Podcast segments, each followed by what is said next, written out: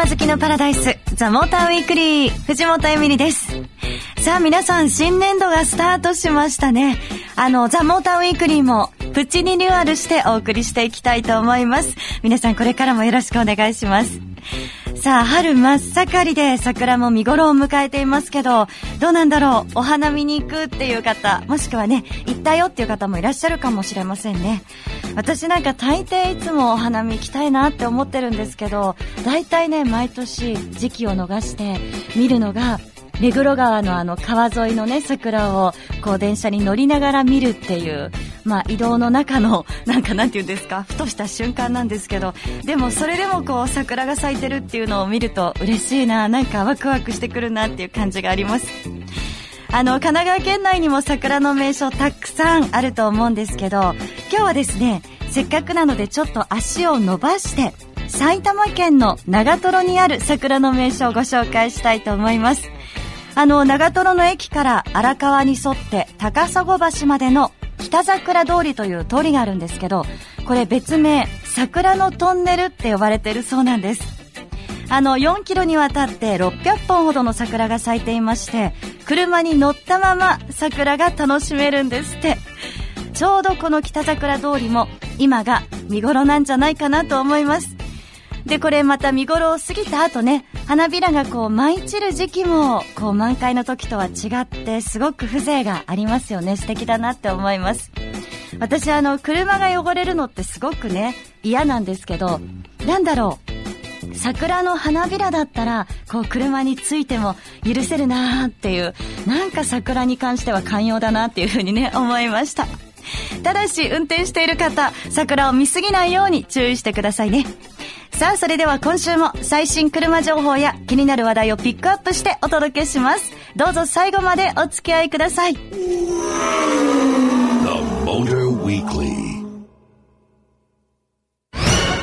ドライブをお楽しみの皆さんにクイズです。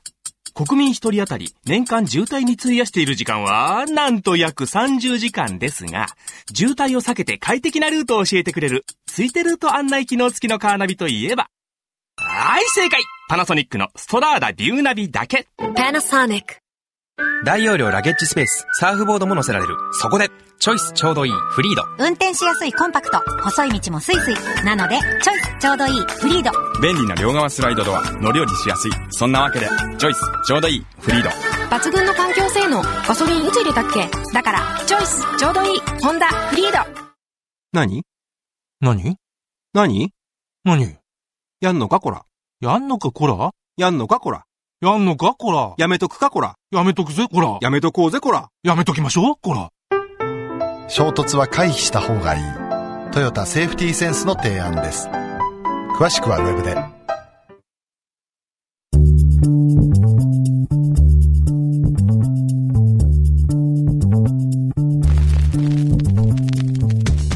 藤本エミリがお送りしているザ・モーターウィークリー。さてここからは先月スイスで行われましたジュネーブモーターショーに登場した気になる車を紹介していきたいと思います。お話を伺うのはモータージャーナリスト石井正道さんです。石井さんよろしくお願いします。はいよろしくお願いします。石井さん春ですね。そうですね。楽しそうですね何 ですか？そのいつもお前は春だみたいな。なんか目が言ってますけど。石井さんはどうなんですか？こう春ドライブとかお花見とか、はい、なんかこうこの時期に行く場所ってあったりします？あのー、この時期だからというよりも仕事でしょっちゅう箱根ターンパイク走ってるんですけれども、はい、あのここがやっぱり桜の季節はいいですよね。えターンパイクですか、うん、あのね料金所から入って2キロぐらい行ったところから、えー、えー、7キロポストぐらいまで、えー、5キロ区間ですね、はい、ずっと桜があるんですよ。でまあやっぱり桜のトンネルになってて、はい、えー、桜トンネル祭りっていうのやってますね。お祭りまで、はい。えー、あと、えー、日没後にライトアップしたりするんで、えー、本当に綺麗ですよ。これロマンチックですね、うんうん、えじゃあなんかデートに行ってもいいかもしれないですね。いいと思いますね、うん、あのルーフがガラスの車とか。あいいですね、えー、最高だと思いますよ。そうですね、うん、あじゃあちょっとどこに行こうかなって悩んでる方はターンパイクもねおすすめかもしれませんけれども、はい、さあ今日はですねジュネーブモーターショーのお話に移っていきたいと思いますででおさらいの意味も込めてなんですけどまずこのジュネーブモーターショーどんなモーターショーなのかっていうのをお願いできますか？はい。あのもともと世界五大モーターショーとか言われてたものの一つで、えースイスですからね。あの他と違うのは地元のメーカーっていうのがないんですよね、フランスとかドイツだとあのメルセデスがあるとかえールノーがあるとか、えーそういうのがあるんですけれどもスイスの場合はないと。だからなんかやはり衛生中立国なのかなという感じはありますよね。そういう意味でもはいそういう意味ではちょっと平等感があるというか、えー違うと。でもあのジュネーブはもうフランスに近いですからフランスのメーカー比較的、えー元気ですし、あとイタリアってあの大きなモーターショーがないんですよ。はいだからイタリアのメーカーにとってはここが一番こう力の入れどころみたいなあそうなんですか。がありますね。だからイタリア、フランスが元気で、えーちょっとラテン的な雰囲気のあるモーターショーです。あなんかジュネーブモーターショーでこうラテンっていうキーワードが入ってくるのを初めて知りました、そううん。いやなんか意外な感じですけど。じゃあ華やか。そうですね。もう一つがですね、デザインのショーということも言えるんですね。はい。あの、他のモーターショーと違って、ペニンファリーナとか、イタルデザインとかって聞いたことあります？あのちょうどサイトはい。でこのジュネーブモーターショーのを見ていたら、うんはい。結構そのピニンファリーナっていうキーワードが出てきたりしますね、たくさん、はい。まあ、あのデザイン工房とかカロッツェリアなんて呼ばれてるところなんですけれども、まあ、こういったところもこぞって出てくるんですよ、だからデ先進的なデザインのコンセプトカーがたくさん出てくるんですねだからもうデザイナーもいっぱいこうカーデザイナーもいっぱい来てて注目ですし、ええ。あの自動車メーカーのコンセプトカーもなんかデザインに凝ったりするんで、ええ。まあ、そういった意味でも華やかですよ。えー、じゃあ見ててもなんか楽しいんだろうなって。あのそう会場はあんまり大きくないんですけれども、はい。そういった意味では目を奪われる車がいっぱいありますね。そうですか。スーパースポーツ系も多いですし。へえ。じゃあどうしましょうか、今日はねちょっはい。とテーマを決めて、うん。まあ、ピックアップしていただくんですけど、はい。選ぶの大変だったかもしれないですね、はい まずは、はい。じゃあどうしましょう、まあ、今ねお話にもありましたけどじゃあスーパー部門ということで。そうですね。いかにもジュネーブっていうのはやはりスーパースポーツ、値段も高くてパフォーマンスすごいぞっていうやつだと思うんですけれども。あじゃあそれいきましょう、はい。これすごいなって石井さんが思った車。これもうね数字だけ見てもすごいと思うんですけれども、ブガッティのシロンですね。シロン。はい。はい。まあこれベイロンの、えーまあ、後継者になるんですけれども史上最速ロードカーというやつですね、エンジンパワーなんかびっくりしますよ。1500馬力ですから。えどういうことですか？1500馬力って どんな感じなんだろう、まあ想像がつかない、まあすごすぎて。ってみても分かんないかもしれないですし、はい。最高速度467キロですから。すごい。なんか全てが桁違いじゃないですか。桁違いますよね、えー。だからスピードメーターが500キロまでついてるんですって すごいな。日本普通の僕らの感覚だと300キロまであっただけで結構これはハイパフォーマンスカーだなみたいな感じじゃないですか、はい。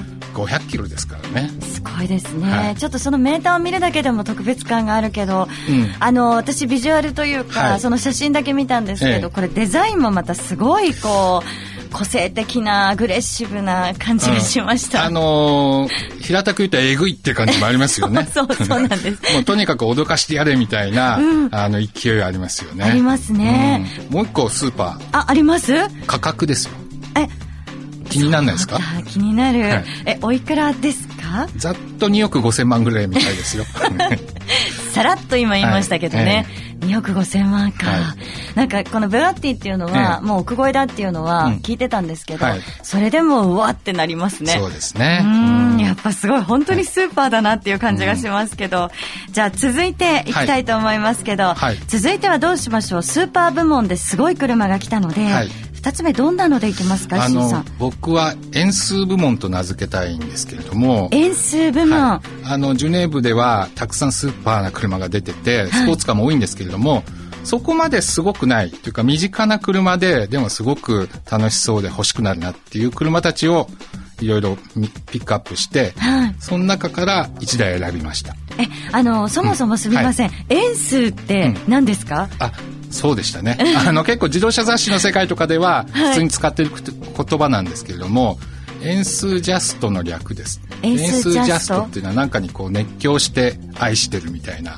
感じなんで、まあ、車が本当に好きな人たちっていうことなんですけれどもあの日本のニュアンスで言うと輸入車だとか、はい。えーまあ、ちょっと古い車だとか、えーそういったものを愛している人たちがエンスと呼ばれてますねじゃあその円数部門、はいテーマで選んでいただいた車はズバリ何でしょう？これねすごい悩ましくて2台あったんですよでアバルト124スパイダーと、はい。アルピーヌビジョンのどっちかにしようと思って、はい。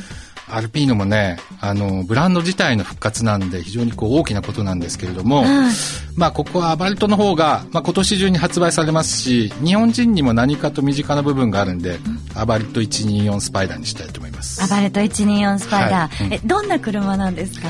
あの、実は、えーハードウェアはマツダロードスターのプラットフォームを使ってるんですね。あ、そうだ、ロードスターの兄弟車っていうふうにね、はい。言われて話題になってた車、そうか、そういうのもいよいよ登場してきてるんですね。そうですね。で、またね、70年代に活躍した、えーアバルト124ラリー。まあ、この名前を持ってきてるんですけれども、はい。その当時と同じカラーリングの車が置いてあったりして、まあ、この辺もちょっとこう円数心をくすぐられるというところですね。でそういうのってこう知ってないとダメじゃないですか、うん。当時こういうカラーだったんだよっていう、はいはい。でもこう知ってる人にとったらもう。もうね、あれは目に焼き付いてるというか。そうなんですね。はい。えへええちなみに石井さんはどうなんですか、円数ですか？え円数な雑誌で仕事してました。じゃあちょっと違うかも。だけど。い。や、円数の心も持ってます。持ってるんですか、はい。いろんなじゃあ心をいろんな持ってるんですね。心を持ってますから。はい。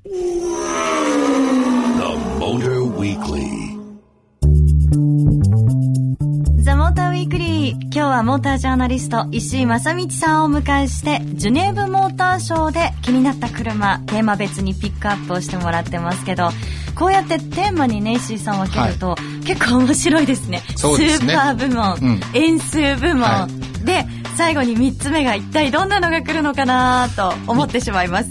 三つ目はですね、はい。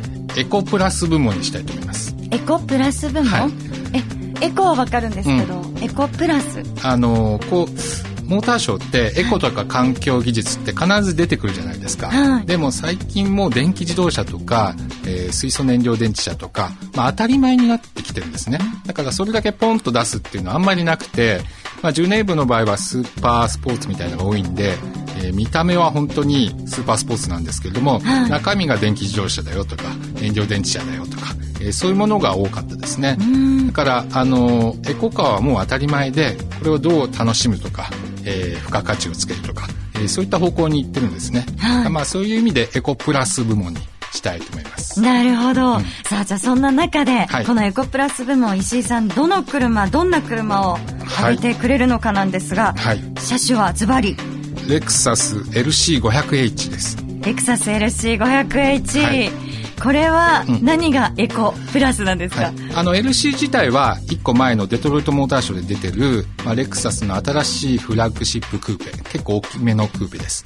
なんですけれども今回は H がついてますから、ハイブリッドカーなんですねでまあレクサスにとってハイブリッドは珍しくないんですけれども今回のこの LC500H から少しシステムが新しくなるんですよ、はい。えー、どの部分がなんだろう、はい、あのハイブリッドカーもいろいろこう種類があるんですけれども、はい。トヨタレクサスの特徴は2つモーターを持ってる2モーター式というものですね、はい。で他の多くは結構1モーター式っていうのが多いんですけれども2モーターの方がまあちょっと複雑ですけれども燃費改善効果が高かったりします、で、えーその2つのモーター何してるかっていうと1つは駆動走る方向に使ってもう1つは発電にほとんどやってると、えーまあ徹してるモーターを持ってるということですね。でワンモーターの場合は1つのモーターで両方をやるんで忙しいんじゃないかなと思いますけれども、2つあるんで効率がいいということなんですね、はい。だから燃費でもトヨタレクサスって結構いいじゃないですか、まあそういうことだったんですけれども今回から2つのモーター両方とも駆動に回しちゃえっていう考え方なんですよ。あ、それを2つとも。そうそう。あの今までは発電専門だった人にもちょっとアクセルを強く踏んだ時は、えー駆動に加わってくれと。手伝ってくれよと。そうそうそう、はい。そうなるととんでもないトルクが出るんで、ええ。えー加速が強烈になるということですね。面白いですね。やっぱりなんかあのハイブリッドカーって複雑じゃないですか、い、ろんなものの組み合わせなんで、そうするとなんか人間の知恵ってすごいなっていい。う感じがしてすごいでくるわけですよ。。本当に、はい。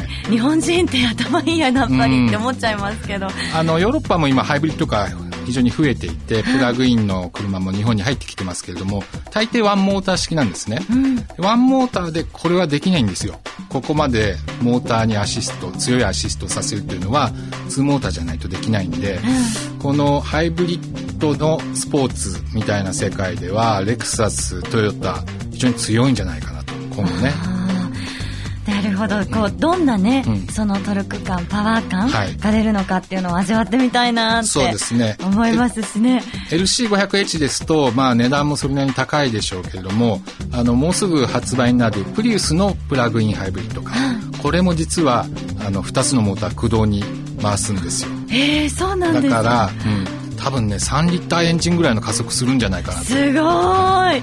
そっかいや楽しみになってきますね、こういうね新しい技術本当にまさにエコプラスなんだなって。そうですね。う。ーん思いましたけど。あの石井さん最後に今回のジュネーブ賞、はい。あのーなんかこう石井さん的にこんなこと感じたっていうのをまとめでありますか？あの、僕が個人的に一番紹介した中でも好きなのは演数部門なんですね、やっぱり。演数心が強かったのかなと思いますけども。実は。はい。まあでもちょっとこう、昔の名前で出ていますみたいなものとか、懐かしいものっていうのが、えーちょっと増えつつあるのかなという気がしますよね。うん。まあ、ブランドをもう一回再構築するとか、えーそういったところが、まあでもヨーロッパはうまいなと思いますよね。自分たちのヘリテージ、持ってたものをうまく活かしてもう一回こう商売をするっていうのがね、やっぱうまいなと思いますね。なるほど、まあ、石井さんねあの来週もお越しいただきます、はい。来週はですねあの今一番注目を集めていると言ってもいいんじゃないかなと思います。高級 SUV についてまたいろいろと語っていただければと思ってますのでよろしくお願いいたしますはい、よろしくお願いします。はいお送りしたのはモータージャーナリスト石井正道さんでしたありがとうございましたはい、ありがとうございました。この車さ、安全機能がついてるんだ。えー、どんな？危険を早めに検知するために、うんうん、どうやって？ほら、ナマズ乗せてんの。ぬるぬるしてる。ナマズではなく2つのセンサーで危険を検知するトヨタセーフティーセンス詳しくはウェブで電気出してる。ドライブをお楽しみの皆さんにクイズです。ブルーレイプレイヤーの国内普及率は、もう40%を超えていますが、では、車の中でブルーレイ映像を楽しめるカーナビは？そう正解パナソニックのストラーダビューナビだけ。走行中はリアモニターで。Panasonic 大容量ラゲッジスペース、サーフボードも載せられる。そこで、チョイスちょうどいい。フリード。運転しやすいコンパクト。細い道もスイスイ。なのでチョイスちょうどいい。フリード。便利な両側スライドドア。乗り降りしやすい。そんなわけでチョイスちょうどいい。フリード。抜群の環境性能。ガソリンいつ入れたっけ？だからチョイスちょうどいい。ホンダフリード。The Motor Weekly. さて、ここで皆さんにお知らせです。世界中のスポーツカーの競演、スーパー GT が今年も開幕しますね。モータースポーツファン、そして車ファンの皆さん、待ってますという方もね、本当にたくさんいらっしゃると思います。えそのスーパー GT の第2戦が5月の3日と4日、富士スピードウェイで開催されます。今回はゴールデンウィーク中の連休に合わせたスケジュールです。スーパー GT 特に第2戦の富士はお客さんもいっぱいで盛り上がりますよね私も楽しみです今年はザ・モーターウィークリーでもこのスーパー GT を追いかけていきたいと思います。第2戦は私も富士スピードウェイに取材に行く予定です。皆さん見かけたらぜひぜひ声をかけてくださいね。さてそんなスーパー GT 第2戦富士の観戦チケットをペアで10組の皆さんにプレゼントしちゃいます。ご希望の方は t m f m 横浜 c o j p 横浜 .co.jp tm.fm 横浜 .co.jp まで欲しいと書いて送ってくださいね。締め切りは4月の17日まで。たくさんのご応募お待ちしています。さてそんなスーパー GT 第2戦のチケット現在発売中です。3日の予選4日の決勝の2日間通しで一般観戦券前売りシングル5700円。ペアは1万300円。中学生以下は無料となります。詳しくは富士スピードウェイのオフィシャルホームページをご確認くださいね。番組のホームページにも情報を掲載しておきますのでぜひ見てください。富士山のふもとにある富士スピードウェイで世界屈指のレースをみんなで楽しみましょう。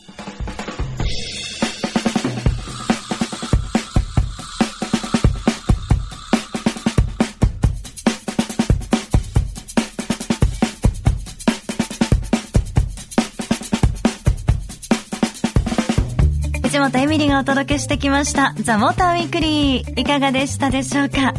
ジュネーブモーターショーお話を聞いていて、行ってみたいなっていうふうにね、思いました。というかね、私、スイスに行ったことがないので、まずスイスに行ってみたいななんて思うんですけど、スイスには車ごと電車に乗るカートレインっていうのがあるそうなんです。これ私は初めて知りました。あの、本日のゲスト、石井さんはね、乗ったことあるっておっしゃってますけど、乗用車はもちろん、観光バスなんかも、このカートレインを使って山越えしたり、峠越えしたりするそうです。路線によっては、こう、ジェットコースター並みのスリルが味わえるところもあるそうなんですよ。いやー、これ観光のね、目玉にもなっているそうですけど、私もいつかスイスで乗ってみたいな、なんていうふうに思いました。さて、このザ・モーターウィークリーですが、え今日の放送は翌週番組サイトザ・モーター .jp にもアップされますので、こちらもチェックお願いいたします。えそして番組の Facebook もありますからね、こちらでもいろいろな番組情報を発信してます。ぜひチェックお願いいたします。そして、ザ・モーターウィークリーではあなたからのメッセージお待ちしています。メールアドレスは tm.fmyokohama.co.jp ザ・モーターの頭文字 tm に続いてアットマーク fmyokohama.co.jp です。番組の感想やあなたの愛車自慢好きなドライブスポットそしてこんな車をぜひ特集してほしいですというね具体的な車種も書いて送ってくださいね。採用された方には番組オリジナルステッカーをプレゼントします。たくさんのメッセージお待ちしています。それでは皆さんこれからの1週間素敵なカーライフをお送りください。ザ・モーターウィークリーお相手は藤本エミリでした。